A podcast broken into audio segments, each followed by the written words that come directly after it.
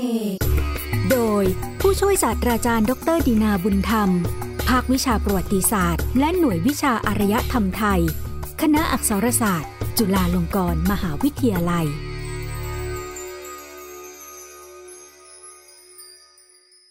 ตอนพระมหากษัตริย์ไทยกับการอุปถัมภ์พุทธศาสนาเทรวาสลังกาวง ตอนที่สาม การสร้างศาสนวัตถุและงานพุทธศิลป์ของพระมหากษัตริย์ไทย ในแคว้นสุโขทัยและล้านนา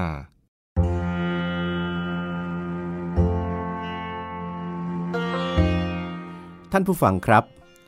ในการอุปถัมภ์พุทธศาสนาเถรวาทแบบลังกาวง ให้มั่นคงและรุ่งเรืองของพระมหากษัตริย์ ในแคว้นสุขโขทัยศรีสัชนาลัย และล้านนานั้น ยังมีองค์ประกอบสำคัญของพุทธศาสนา ที่กษัตริย์ไทยของทั้งสองรัฐให้ความสำคัญมาก นั่นก็คือศาสนาวัตถุ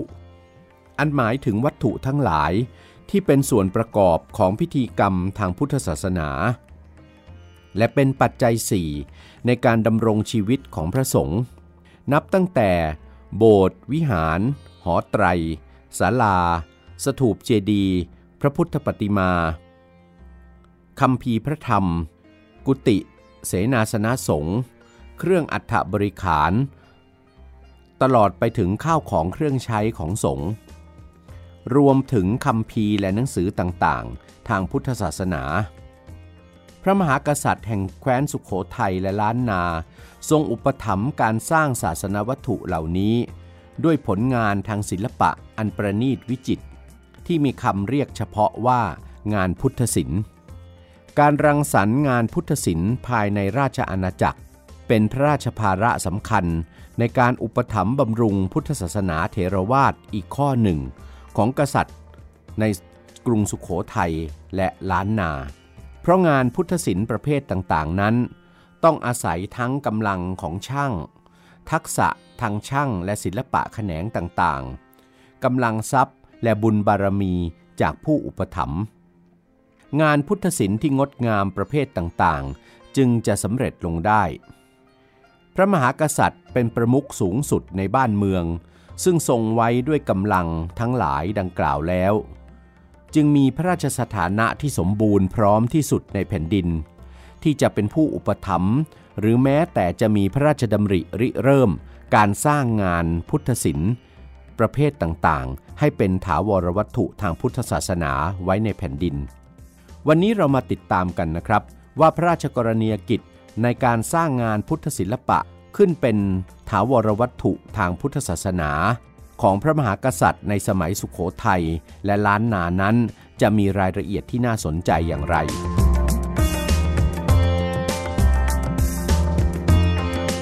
งานพุทธศิลป์ทั้งของสุขโขทัยและล้านนา ล้วนได้รับอิทธิพลมาจากพุทธศาสนาเถรวาทแบบลังกาวง ซึ่งมีพลังอันมหาศาล ในการแปลความศรัทธาของพระมหากษัตริย์ และมหาชนในรัฐทั้งสอง ออกมาเป็นสุนทรียะทางศิลปะ ที่มีเอกลักษณ์เฉพาะเป็นของตนเอง คตินิยมในการบูชาพระบรมธาตุและรอยพระพุทธบาทของสมเด็จพระสัมมาสัมพุทธเจ้า อันเป็นคติที่เข้ามาพร้อมกับพุทธศาสนา เถรวาทฝ่ายลังกาวงรวมทั้ง การอัญเชิญพระบรมสารีริกธาตุเข้ามาสู่แผ่นดินสุขโขทัยและล้านนานั้น เป็นพลังอันมหาศาลประการแรก ที่เป็นบ่อเกิดของพระราชศรัทธา ให้กษัตริย์ไทยทั้งของสุขโขทัยและล้านนา ทรงอุปถัมภ์การสร้างพระธาตุเจดีย์อันเป็นงานพุทธสถาปัตยกรรมขนาดใหญ่สำหรับบรรจุพระบรมสารีริกธาตุและสร้างรอยพระพุทธบาทจำลอง ไว้บนยอดเขาสำคัญในราชอาณาจักร แทนรอยพระพุทธบาทที่ปรากฏอยู่ในเกาะสีลังกาหรือลังกาทวีป การสถาปนารอยพระพุทธบาท เพื่อเป็นมหาเจดีย์สถานสำคัญในราชอาณาจักรครั้งสำคัญ เกิดขึ้นในรัชสมัยสมเด็จพระมหาธรรมราชาลิไทย แห่งกรุงสุขโขทัย พระองค์โปรดให้จำลองรอยพระพุทธบาทจากลังกาทวีป อันมีคติ ในพุทธศาสนาเถรวาทเชื่อว่าเป็นรอยพระบาทที่สมเด็จพระสัมมาสัมพุทธเจ้า ทรงประดิษฐานไว้ โดยโปรดเกล้าให้ประดิษฐานรอยพระพุทธบาทจำลองนี้ บนยอดเขาพระบาทใหญ่ ในเขตอรัญยิก ทางตะวันตกนอกกรุงสุขโขทัยและทรงกำหนดเรียกชื่อภูเขานั้นเสียใหม่ ว่าเขาสุมนกูฏตามชื่อภูเขาศักดิ์สิทธิ์ อันเป็นที่ประดิษฐานรอยพระพุทธบาทในลังกาทวีปนั้น ดังปรากฏในจารึกเขาสุมนกูฏสมัยสมเด็จพระมหาธรรมราชาลิไทยความว่า เขาอันนี้ชื่อสุมนกูฏบรรพศเรียกชื่อดังอั้น เพื่อไปพิมพ์เอารอยตีนพระพุทธเจ้าเราอันเหยียบเหนือจอมเขาสุมนกูฏบรรพศในลังกาทวีปพูนมาประดิษฐานไว้เหนือจอมเขาอันนี้ แล้วให้คนทั้งหลายได้เห็นรอยฝ่าตีนพระพุทธเป็นเจ้าเหล่านี้ มีลายอันเป็นร้อยแปดสี่ซ่อง ให้ฝูงเทพดาและทั้งหลายได้ไหว้นบทำบูชา ข้อความในจารึกหลายหลัก ทั้งในสุขโขทัยและล้านนา สะท้อนให้เห็นถึงพระราชศรัทธาอันยิ่งใหญ่ของกษัตริย์ของทั้งสองรัฐ ในการทุ่มเททรัพยากรมหาศาล เพื่อการก่อสร้างพระสถูปเจดีย์ไว้ เพื่อเป็นพระมหาธาตุที่จะมีสถานะสำคัญในฐานะเป็นจุดศูนย์กลางของเมือง อันเป็นภาพสะท้อนคติความเชื่อเรื่องภูมิจักรวาล ที่มีอยู่ในพุทธศาสนาเถรวาทด้วย วัดพระมหาธาตุกลางเมืองสุขโขทัยเป็นศาสนสถานที่มีความสำคัญที่สุดในกรุงสุขโขทัยที่กษัตริย์สุขโขทัยทรงสร้างเสริมกันมาหลายรัชกาล วัดมหาธาตุตั้งอยู่ในตำแหน่งกึ่งกลางของเมืองสุขโขทัย เป็นวัดที่มีความสำคัญมากที่สุดในราชธานี ภายในวัดมีศาสนสถานมากมาย ประกอบด้วยพระมหาธาตุเจดีย์เป็นประธานหรือเป็นศูนย์กลางของวัด มีวิหารหลวงมณฑปอุโบสถ และเจดีย์รายน้อยใหญ่จำนวนมากกว่า 200 องค์ วัดมหาธาตุมีพระมหาธาตุองค์ใหญ่เป็นศูนย์กลางของวัด เป็นพระธาตุเจดีย์ที่มีลักษณะทางสถาปัตยกรรม เป็นเอกลักษณ์เฉพาะของสมัยสุขโขทัยที่เรียกกันว่า เจดีย์ทรงพุ่มเข้าบิน หรือทรงยอดดอกบัวตูม รายรอบพระมหาธาตุเจดีย์องค์ประธานนั้น มีเจดีย์บริวารจำนวน 8 องค์ เป็นเจดีย์ประจำทิศทั้ง4 มีรูปแบบเป็นเจดีย์ทรงปราสาท แบบสุขโขทัย ซึ่งได้รับอิทธิพลจากสถาปัตยกรรมขอมโบราณ และประดับด้วยลวดลายปูนปั้นตามอิทธิพลของลังกา ส่วนเจดีย์ประจำมุมทั้ง5ทั้งทั้ง 4 เป็นเจดีย์ทรงปราสาท 5 ยอด ที่สะท้อนถึงอิทธิพลของสถาปัตยกรรมพุกามหริพุนชัยและล้านนา ที่ฐานโดยรอบขององค์พระมหาธาตุเจดีย์มีภาพปูนปั้น แสดงรูปพระสาวก ในท่าอัญชุลีเดินประทักษิณโดยรอบ ศิลาจารึกหลักที่หนึ่งบรรยายถึงวัดมหาธาตุไว้ว่า กลางเมืองสุโขทัยนี้มีพิหาร มีพระพุทธรูปทอง มีพระอัฏฐารถมีพระพุทธรูปอันใหญ่ มีพระพุทธรูปอันราม นอกจากนี้ ในศิลาจารึกวัดป่ามะม่วง พุทธศักราช 1904 สมัยพระมหาธรรมราชาลิไทย ยังกล่าวถึงการหล่อพระพุทธรูปสำริดพระพุทธรูปทองขึ้นประดิษฐานณกลางเมืองสุขโขทัยด้วย พระพุทธรูปทองที่กล่าวถึงนี้ นักประวัติศาสตร์ส่วนใหญ่เข้าใจว่า หมายถึงหลวงพ่อโต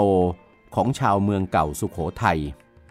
ซึ่งเคยประดิษฐานอยู่ในวิหารหลวงของวัดมหาธาตุกลางเมืองสุขโขทัย ต่อมาถึงสมัยรัตนโกสินทร์ พระบาทสมเด็จพระพุทธยอดฟ้าจุฬาโลกมหาราชรัชกาลที่หนึ่งโปรดเกล้าให้อัญเชิญพระพุทธรูปทององค์นี้ ล่องแพลงมาประดิษฐานเป็นพระประธาน อยู่ณวิหารหลวง วัดสุทัศน์เทพพวราราม ใจกลางกรุงเทพมหานคร ซึ่งต่อมาพระบาทสมเด็จพระจอมเกล้าเจ้าอยู่หัวรัชกาลที่ 4 ได้พระราชทานนามว่าพระศรีสากยมุนี ปัจจุบันภายในวิหารหลวงวัดมหาธาตุจึงยังปรากฏแท่นฐานขนาดใหญ่ของพระพุทธรูปองค์นี้เหลือให้เห็น ส่วนพระอัฏฐารถที่กล่าวถึงในจารึกหลักที่หนึ่งนั้น หมายถึงพระพุทธรูปยืนที่มีขนาดสูง 18 ศอก ประดิษฐานอยู่ภายในมณฑปที่ขนาบอยู่ด้านข้างขององค์พระมหาธาตุเจดีย์ในสมัยสุขโขทัยยังมีการสถาปนาพระมหาธาตุเจดีย์ที่กลางนครศรีสัชนาลัย อันเป็นเมืองลูกหลวงสำคัญของกรุงสุขโขทัย ในรัชกาลของพระยารามราช ดังความปรากฏในจารึกหลักที่หนึ่งว่า 1,207 ศกปีกุล ให้ขุดเอาพระธาตุออก ทั้งหลายเห็นกระทำบูชาบำเรอแก่พระธาตุได้เดือนหกวัน จึงเอาลงฝังในกลางเมืองศรีสัชนาลัย ก่อนพระเจดีย์เหนือหกเข้าจึงแล้ว ตั้งเวียงผาล้อมพระมหาธาตุสามเข้าจึงแล้ว นอกจากนั้นสมเด็จพระมหาธบราชาลิไทยยังทรงสถาปนาพระมหาธาตุเจดีย์ขึ้นที่เมืองนครชุม ซึ่งปัจจุบันเป็นส่วนหนึ่งของเมืองกำแพงเพชร นอกจากการสถาปนาพระมหาธาตุเจดีย์สำคัญในเมืองสุขโขทัยและศรีสัชนาลัยแล้ว กษัตริย์สุขโขทัยยังพระราชทานอุปถัมภ์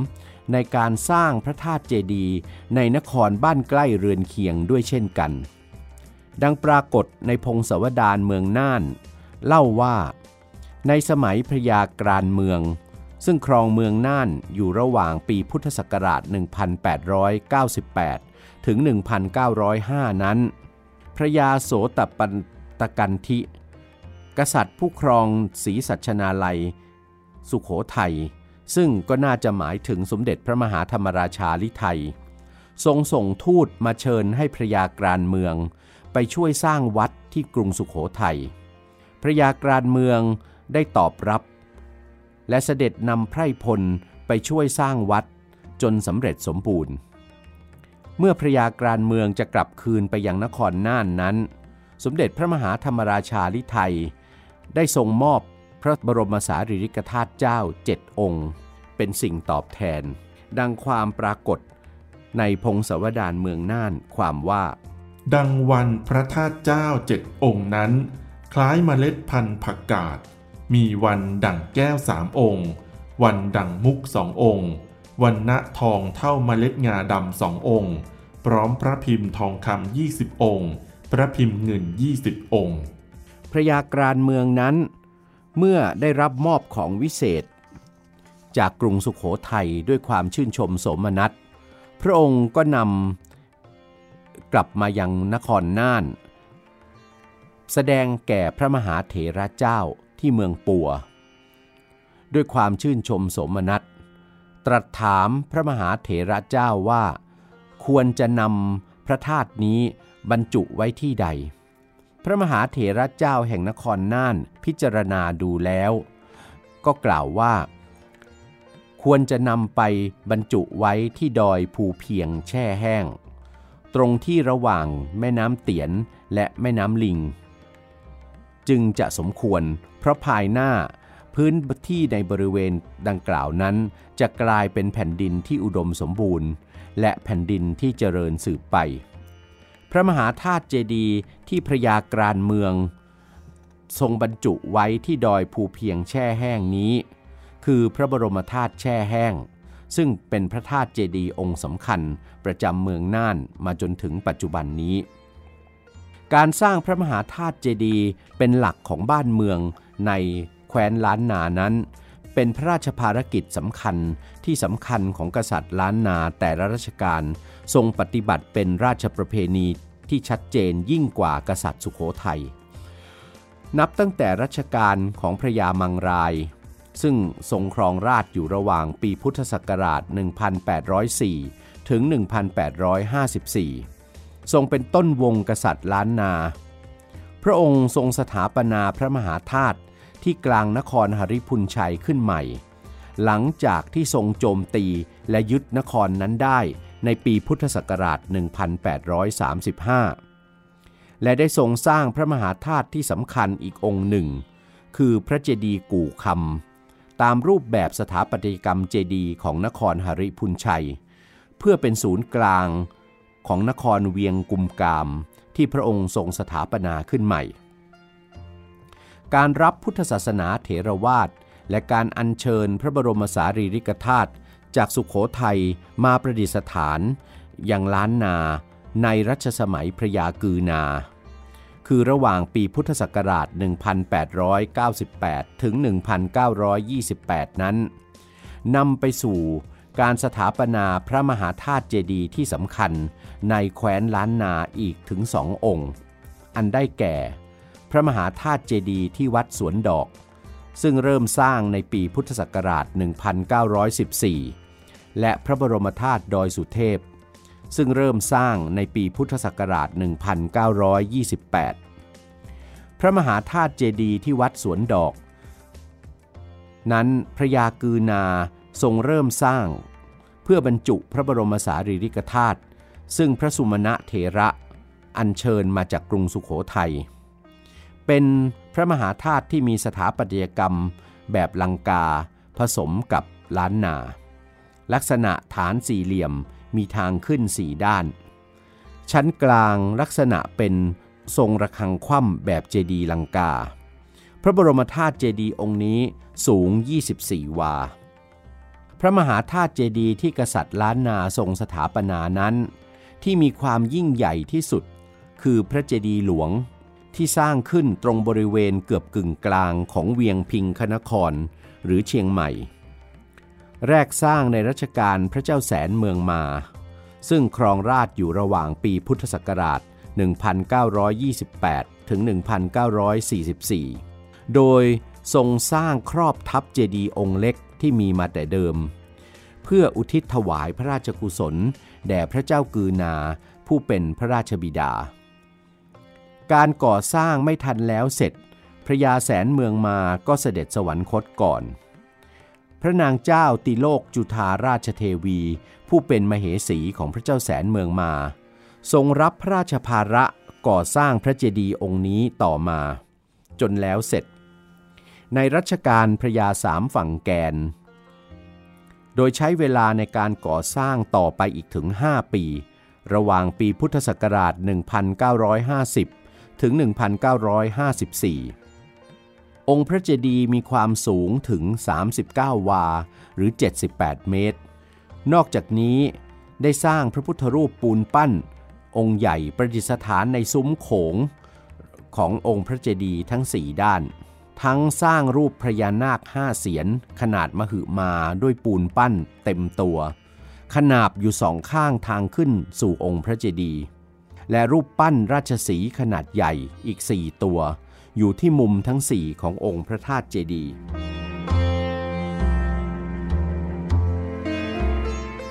พระเจ้าติโลกราช กษัตริย์ผู้เป็นมหาราชพระองค์สำคัญของล้านนา โปรดให้หมื่นด้ามพระคต เป็นนายช่างใหญ่ของล้านนาดำเนินการสร้างเสริมพระองค์พระเจดีย์หลวง ตั้งแต่ประมาณปีพุทธศักราช 2021 ใช้เวลาสร้างเสริมนั้นถึง 3 ปีจึงแล้วเสร็จ โดยก่อเสริมฐานองค์พระเจดีย์กว้างออกมาถึง 35 วาหรือ 70 เมตร พระองค์ทรงบรรจุพระบรมสารีริกธาตุไว้ในคูหาขององค์พระเจดีย์ส่วนความสูงขององค์พระเจดีย์หลวงนั้น การสร้างเสริมในรัชสมัยพระเจ้าติโลกราช ส่งผลให้องค์พระเจดีย์หลวง เพิ่มความสูงขึ้นไปถึงประมาณ 90 เมตร ถือว่าเป็นพระมหาเจดีย์ที่มีขนาดสูงใหญ่ที่สุดในแคว้นล้านนา การสร้างพระมหาธาตุเจดีย์ของกษัตริย์ล้านนาในราชวงศ์มังรายนั้น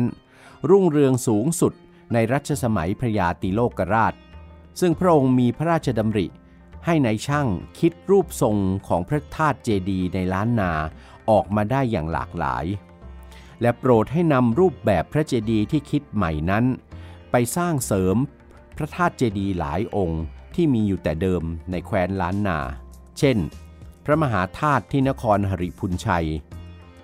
พระมหาธาตุที่นครลำปาง คือพระธาตุลำปางหลวง พระบรมธาตุแช่แห้ง ที่เมืองน่าน แต่ที่สำคัญที่สุดคือการเสริมพระธาตุเจดีย์หลวงที่กลางนครเชียงใหม่ ซึ่งสร้างขึ้นตั้งแต่รัชกาลพระยาแสนเมืองมา การสร้างพระมหาธาตุเจดีย์ของกษัตริย์สุขโขทัยและล้านนานั้น เป็นการทุ่มเททรัพยากรอย่างมหาศาล ทั้งกำลังพระราชทรัพย์กำลังแรงงานและภูมิปัญญาช่าง โดยเฉพาะด้านภูมิปัญญาช่างนั้นมีความยิ่งใหญ่มากนายช่างทั้งของสุขโขทัยและล้านนา ต่างแสดงอัจฉริยภาพ ในการคิดแบบพระสถูปเจดีย์ที่หลากหลาย ทั้งโดยการวิวัฒนาการแบบพระสถูปเจดีย์ในยุคก่อนๆ และการนำพลังศรัทธาในหลักปรัชญาขั้นสูงของพุทธศาสนาเถรวาท เช่น คติที่เกี่ยวกับภพภูมิต่างๆ และหลักการเกี่ยวกับพัฒนาการของสภาวะจิตในระดับต่างๆ รวมถึงคติ เรื่องสถานะความเป็นศูนย์กลางการปกครองรัฐของกษัตริย์ มาเป็นกรอบความคิดในการสร้างรูปแบบของพระสถูปเจดีย์ในแคว้นสุขโขทัยและล้านนา ที่สำคัญคือพระเจดีย์ทรงพุ่มเข้าบิน หรือทรงดอกบัวตูมของสุขโขทัยที่เกิดขึ้นตั้งแต่รัชกาลพระมหาธรรมราชาลิไทย เป็นรูปแบบของสถูปเจดีย์ที่เป็นเอกลักษณ์เฉพาะของรัฐรัฐสุขโขทัย และได้รับความนิยมนำไปสร้างในล้านนาประเทศ และรัฐไทยอื่นๆ ในลุ่มแม่น้ำเจ้าพระยาด้วย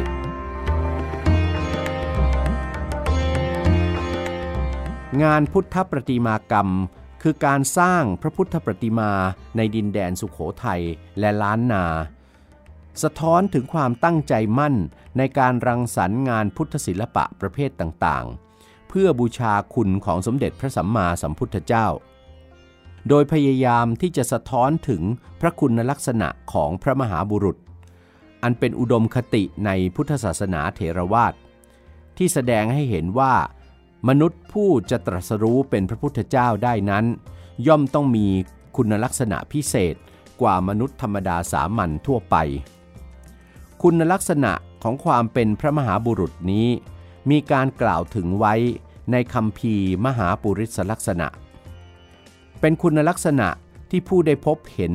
จะประจักษ์ได้ถึงความสงบ แห่งจิตภาวะ และความหลุดพ้นจากกิเลสสภาวะทั้งปวงนำไปสู่การเกิดปีติศรัทธาในพระคุณของสมเด็จพระสัมมาสัมพุทธเจ้า แม้พระองค์จะเสด็จดับขันธปรินิพานไปนับพันปีแล้ว ช่างปั้นพระพุทธรูปทั้งในแคว้นสุขโขทัยและล้านนา ก็ประสบความสำเร็จอย่างงดงาม ในการรังสรรค์ ประติมากรรมรูปเคารพ แทนองค์พระบรมศาสดา ที่แฝงไว้ด้วยอุดมคติในพุทธศาสนาเทรวาสได้อย่างสมบูรณ์ สะท้อนให้เห็นได้จากพระพุทธประติมาที่ได้รับการรังสรรค์ขึ้นไว้เป็นจำนวนมากมาย ซึ่งในช่างไม่ได้ตั้งใจที่จะปั้นพระพุทธรูป ตามรูปแบบร่างกายของมนุษย์ธรรมดา แต่อาศัยการตีความคำอุปมา จากบทสวดสรรเสริญพระพุทธคุณ และจากคำพีมหาปุริสลักษณะ ด้วยเหตุนี้ พระพุทธปฏิมาในสมัยสุขโขทัยและพระพุทธปฏิมาของล้านนา จึงเป็นงานพุทธปฏิมากรรมที่มีเจตนาสะท้อนถึงพระบริสุทธิ์ที่คุณ พระปัญญาคุณ และพระมหากรุณาคุณ รวมทั้งพระคุณลักษณะเหนือมนุษย์ธรรมดาของสมเด็จพระสัมมาสัมพุทธเจ้าด้วย พระมหากษัตริย์สุขโขทัยและล้านนานั้น ทรงสร้างพระพุทธรูปอันใหญ่ พระพุทธรูปอันราม เป็นจำนวนมหาศาล ดังเช่น ในรัชสมัยพระยารามราช ก็มีการสร้างพระพุทธรูปยืนขนาดใหญ่ เรียกว่าพระอัฏฐารถประดิษฐานเป็นพระประธาน ของวิหารในกลางพื้นที่อรัญยิกของสุขโขทัย นอกกรุงสุขโขทัยทางทิศตะวันตก ทั้งพระยารามราชได้ทรงกำหนดเป็นราชประเพณี ให้พระมหากษัตริย์สุขโขทัย เสด็จโดยกระบวนพยุหายาตราไปทรงนบพระ คือสักการะพระพุทธรูปองค์นี้ ในวันธรรมสวนะด้วย ในกลางอรัญยิกมีพิหารอันหนึ่งมนใหญ่ สูงงามแก่มน มีพระอัฏฐารถอันหนึ่งลุกยืน ณวันเดือนดับเดือนเต็ม ท่านแต่งช้างเผือกกระพัดละยาง เทียนย่อมทองงาซ้ายขวาชื่อรูจา สีพ่อขุนรามคำแหงขึ้นขี่ไปบนพระเถิงอรัญยิกแล้วเข้ามา ตั้งแต่รัชกาลพระมหาธรรมราชาลิไทยเป็นต้นมา มีการสร้างพระพุทธรูปขนาดใหญ่สำหรับเป็นพระประธาน ในอุโบสถวิหารต่างๆ หลายหงหลายองค์ ที่สำคัญคือพระพุทธรูปหล่อสำริดองค์ใหญ่ ประดิษฐานเป็นพระประธานในวิหารหลวงวัดมหาธาตุกลางกรุงสุขโขทัย อันได้พระนามต่อมาในสมัยรัตนโกสินทร์ว่า พระศรีสากยมุนี พระพุทธประติมาขนาดใหญ่อีกสามองค์ ประดิษฐาน ณวัดพระศรีรัตนมหาธาตุเมืองพระพิษณุโลก ได้แก่ พระพุทธชินราช พระพุทธชินสีและพระศรีศาสดา ซึ่งปัจจุบันนั้น ยังคงเฉพาะพระพุทธชินราชที่ยังประดิษฐานอยู่ที่วัดพระศรีรัตนมหาธาตุส่วนพระพุทธชินสีและพระศรีศาสดานั้น ถูกย้ายมาประดิษฐานที่วัดบวรนิเวศวิหารในกรุงเทพมหานครจนถึงปัจจุบัน ท่านผู้ฟังครับ พระมหาธาตุเจดีย์รอยพระพุทธบาทจำลอง และพระพุทธปฏิมา เป็นศาสนวัตถุและงานพุทธศิลป์ประเภทสำคัญที่พระมหากษัตริย์แห่งกรุงสุขโขทัยและแคว้นล้านนา ทรงสร้างขึ้นด้วยพระราชศรัทธาต่อพระพุทธศาสนาเถรวาทผลงานพุทธศิลป์ ของแคว้นสุขโขทัยและล้านนาจำนวนไม่น้อย ยังปรากฏอยู่จนถึงปัจจุบัน เป็นรากฐานและเป็นแม่แบบที่สำคัญให้กับการสร้างงานพุทธศิลป์ในยุคสมัยต่อมาของประวัติศาสตร์ไทย คือในสมัยอยุธยาและรัตนโกสินทร์ซึ่งก็เป็นส่วนสำคัญของกระบวนการในการอุปถัมภ์พุทธศาสนา ของพระมหากษัตริย์ไทยทั้งสองยุค ซึ่ง รายการยนต์อุตสาคเน ชุด ยนต์โลกพุทธศาสตร์ อุตสาคเนจะได้นำมาเสนอท่านผู้ฟังในครั้งต่อๆไปนะครับสำหรับวันนี้เวลาหมดลงแล้ว ขอได้รับความขอบคุณและสวัสดี สวัสดีครับ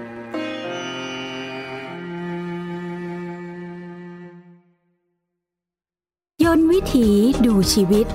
เรื่องประวัติ ศาสตร์ และศิลป์ในเอเชียตะวันออกเฉียงใต้ ฟังในรายการยนต์อุตสาคเน